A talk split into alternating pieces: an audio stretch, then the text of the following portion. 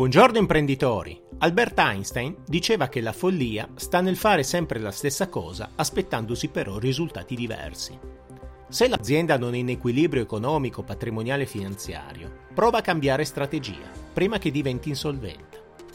Oggi vi voglio parlare di un istituto che vi aiuta proprio a fare questo, la composizione negoziata della crisi d'impresa. Un nuovo strumento di aiuto alle imprese in difficoltà è un percorso volontario e assolutamente riservato. Si accede tramite una piattaforma telematica. L'imprenditore potrà continuare a mantenere la gestione dell'azienda, seguire tutte le trattative, avvalersi dei suoi consulenti di fiducia. In più, viene affiancato da un esperto individuato dalla Camera di Commercio che ha il compito di agevolare le trattative con i creditori per arrivare al risanamento. Ma quali sono le condizioni per poter avvalersi di questo nuovo istituto?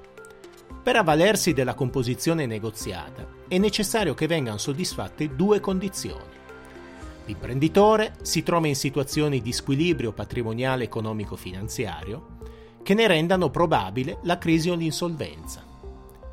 Inoltre, il risanamento dell'impresa risulti ragionevolmente perseguibile. Attraverso la piattaforma online delle Camere di Commercio, possiamo effettuare un test di autodiagnosi, proprio per capire se entrambe le condizioni sono soddisfatte. La piattaforma è composta da due aree, una pubblica e una riservata. Nell'area pubblica è possibile effettuare il test al fine di valutare le possibilità di risanamento dell'azienda. Nella parte riservata invece è possibile presentare l'istanza. Le possibilità di risanamento dipendono dalla capacità dell'azienda di generare flussi finanziari sufficienti per sostenere il piano di ristrutturazione. La stima dei flussi di cassa viene realizzata sulla base di dati storici degli ultimi esercizi.